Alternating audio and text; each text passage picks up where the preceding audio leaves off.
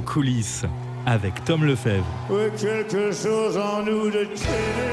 Bonjour à tous, épisode en partenariat avec Mediavenir consacré cette semaine à Johnny Hallyday, trois ans après sa mort, Requiem pour une icône. ma gueule, qu'est-ce qu'elle a ma gueule?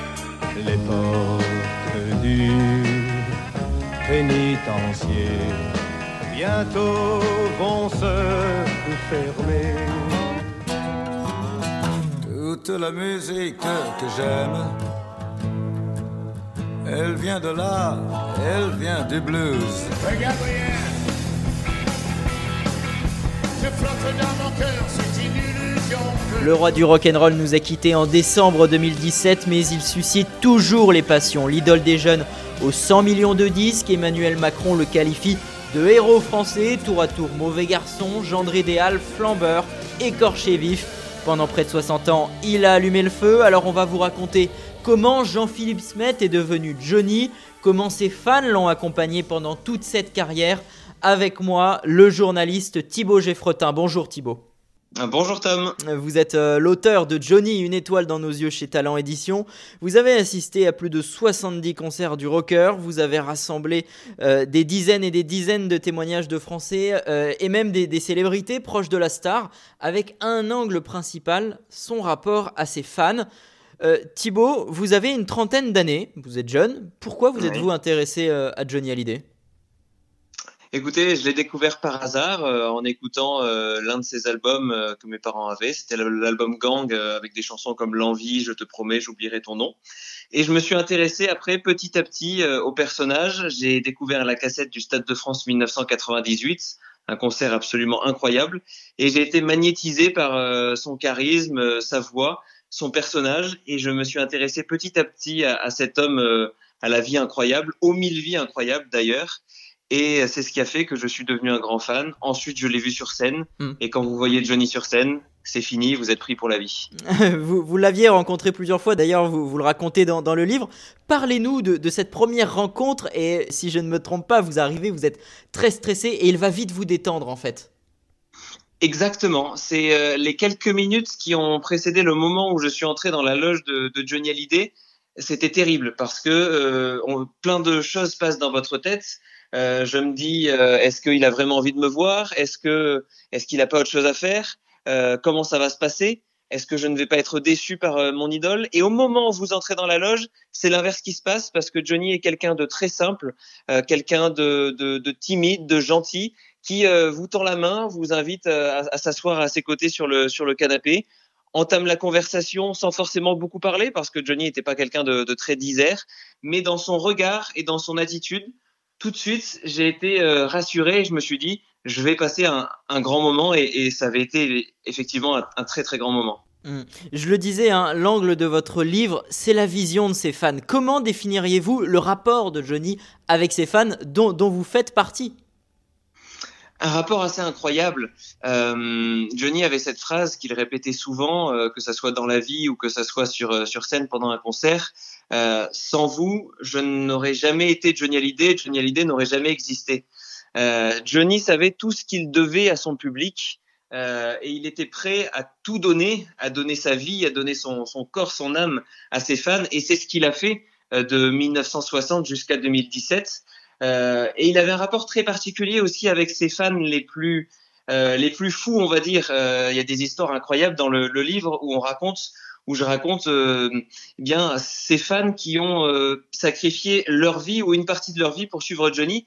Et Johnny les connaissait comme si c'était ses intimes, parce qu'il sortait de chez lui, il les voyait, parce qu'il était euh, au Stade de France, il les voyait au premier rang. Et trois semaines plus tard, il allait faire un concert euh, à Montréal. Eh bien, il avait euh, une vingtaine de ces gens qui avaient fait le, qui avaient pris l'avion et qui étaient là aussi au premier rang. Donc, il les voyait. Et donc, il prenait parfois le temps de discuter avec eux. C'était parfois seulement 30 secondes, une minute, parce qu'il y avait énormément de mmh. monde qui le, qui le suivait mais il avait toujours un mot gentil pour eux, toujours une attention. Et Johnny était quelqu'un qui ne refusait jamais un autographe ou jamais une photo.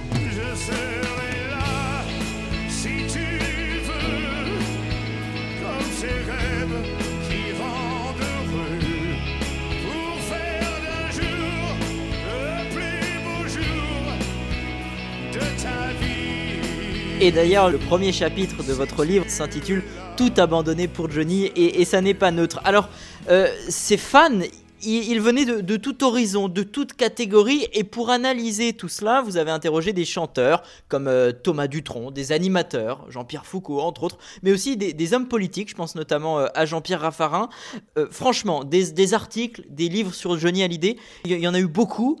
Mais là, vous, explorez en fait toutes les facettes du personnage. Je parle sous, votre contrôle, vous parlez de sa timidité, euh, de son perfectionnisme aussi, de, sa relation avec les médias, de, sa relation avec l'Amérique, le cinéma, mais ses fans aussi, bien sûr. Et on sent que tous les témoignages que vous prenez ne sont pas superficiels. Vous êtes d'accord?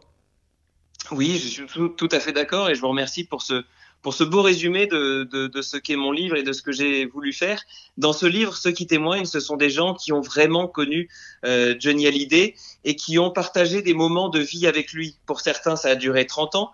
Pour certains, ça a duré euh, six mois. Euh, mais voilà, ce sont les gens qui ont connu Johnny, des gens qui sont aussi parfois des, des anonymes, qui ont travaillé pour lui, euh, qui étaient dans l'ombre, qui étaient euh, cachés derrière la scène pour euh, accompagner Johnny lorsqu'il montait sur scène, pour l'accompagner lorsqu'il sortait. Il y a son coiffeur aussi qui raconte ces moments de, de doute de Johnny Hallyday quelques minutes avant d'entrer sur scène où il ne disait plus rien, où, où, Jean-Philippe Smets eh bien, mettait son costume de Johnny Hallyday. Et là, il y a très peu de gens qui connaissent et qui ont vu ce, ce moment.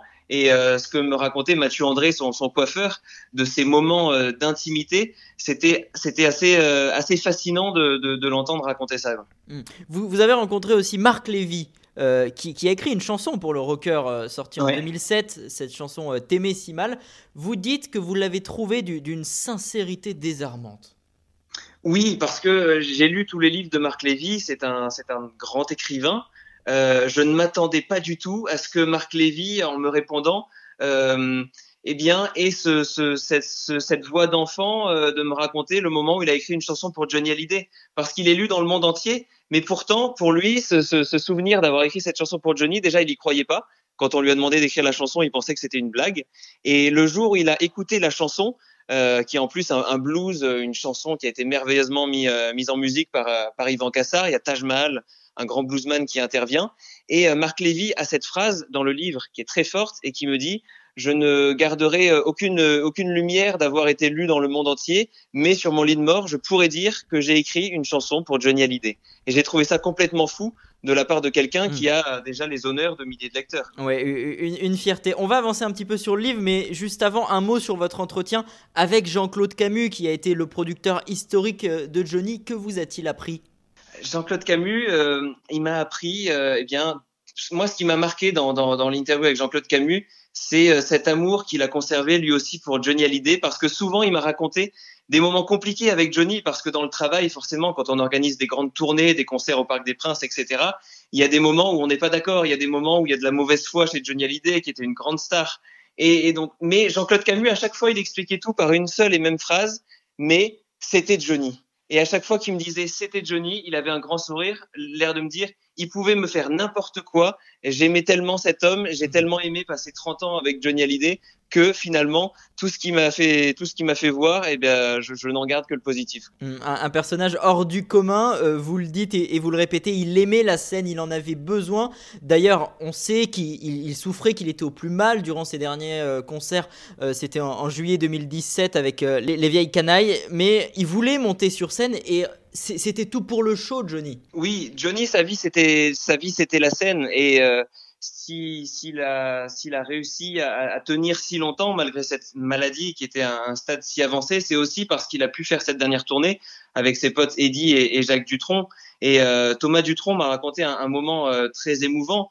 Où il me disait que donc Thomas Dutronc, il a suivi les vieilles canailles avec son père parce qu'il avait envie de suivre cette, cette dernière tournée et euh, il voyait Johnny euh, monter sur scène, faire les répétitions, faire les balances, alors que euh, Johnny aurait pu dire je, les gars, je suis fatigué, débrouillez-vous pour les balances, j'arrive ce soir à 21h pour le concert. Et Thomas Dutronc, il sentait que Johnny voulait s'accrocher à ces moments de musique, ces moments de rock and roll pour oublier qu'il était malade et oublier que, que, que la, la, la vie le, le rattrapait.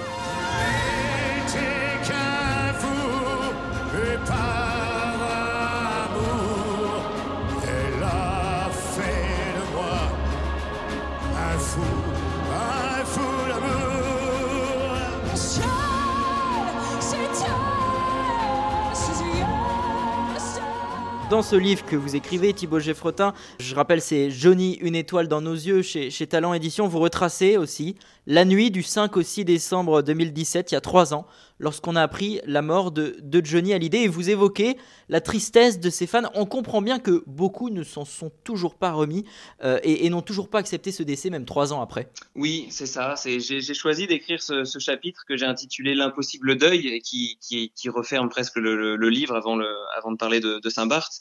Parce que, à force de rencontrer tous ces gens, tous les fans de Johnny, mais également certains musiciens, certains techniciens, j'ai constaté que euh, pour beaucoup, euh, la vie s'était clairement arrêtée euh, dans la nuit du 5 au 6 décembre 2017 parce qu'ils avaient perdu leur guide, ils avaient perdu leur raison de vivre. Parce que pour beaucoup de, fans qui pourtant sont des gens tout à fait équilibrés, qui ont une famille, qui ont certains une entreprise à, gérer, qui sont des gens normaux, mais pour eux, aller voir Johnny 10, 15 fois par an, c'était c'était quelque chose qu'ils faisaient depuis les années 60, 70, 80, 90 selon leur, leur génération. Mais tout s'est arrêté net et ça a été euh, ça a été très difficile pour certains à s'en relever. Certains ont toujours beaucoup beaucoup de mal à, faire leur deuil. Certains n'arrivent plus à écouter euh, Johnny, ont mis beaucoup de temps à être capables à regarder un DVD parce que ça leur rappelait tellement de, beaux souvenirs. Et, puis je, retiens aussi cette phrase de Robin Le Mesurier, le, guitariste de, Johnny Hallyday pendant plus de 20 ans. À chaque fois que Robin me racontait un souvenir heureux, dans la deuxième partie de phrase, son visage s'assombrissait et il me disait cela n'arrivera plus jamais. C'est émouvant et on ressent justement cette tristesse dans, ce livre. Et puis, on, y arrive à la fin de votre livre. Vous, vous nous parlez de la messe euh, à, la Madeleine, quelques jours après le décès de Johnny Hallyday. On y apprend beaucoup de choses. Euh, vous retracez le choix de Johnny Hallyday euh, d'être enterré sur l'île de Saint-Barth un mot sur vous, sur votre travail d'investigation. Combien de temps ça vous a pris? Vous êtes allé sur place, vous avez rencontré ses proches. Comment ça s'est passé pour écrire un tel livre qui fait 580 pages? Euh, eh bien oui, je me suis rendu sur place. Donc moi j'étais euh, déjà j'étais dans j'étais dans l'église de, la Madeleine le 9 décembre. Ensuite je me suis rendu euh, plusieurs fois à Saint-Barth. j'ai essayé d'y rester le, plus longtemps possible à chaque fois pour m'imprégner de, de cette île, pour rencontrer les, les locaux, pour rencontrer ceux qui, euh, ceux qui connaissaient bien Johnny sur cette île et qui ne sont pas des, des personnalités, comme un maître nageur, comme euh, euh quelqu'un qui travaille dans un restaurant, comme euh, un vendeur dans une boutique de prêt-à-porter. Bref, des gens qui ont connu Johnny Hallyday loin du Stade de France et loin des, loin des concerts. et pendant un an, j'ai rencontré tous ces tous ces gens qui bah, qui ont qui ont travaillé avec Johnny. J'ai essayé de rencontrer aussi ceux qui étaient avec Johnny dans les années 60, 70, 80 euh, parce que j'avais envie de, de, mélanger toutes les époques, de, de, de raconter le, le, Johnny des, de, voilà, qui, a eu mille vies, donc qui a eu des, des carrières, des époques différentes. Donc j'ai rencontré tous ces, tous ces gens. Euh, voilà, je garde aussi un, un, merveilleux souvenir de ma rencontre euh, avec Jean-Pierre Raffarin, qui, qui, parle très bien de, de Johnny Hallyday, de l'admiration qu'il avait, avait pour lui, qui me raconte son, sa rencontre avec lui à Matignon notamment. Et ça a été ouais, un, an de, un an de rencontre et d'écriture. Et pendant cette année, j'ai eu l'impression de vivre chaque jour avec Johnny Hallyday. Et c'est ça que je retiens parce que c'était ça qui était le, le, plus merveilleux pour continuer à, à, vivre un peu avec cet homme qui nous manque et qui me manque aussi à moi personnellement énormément.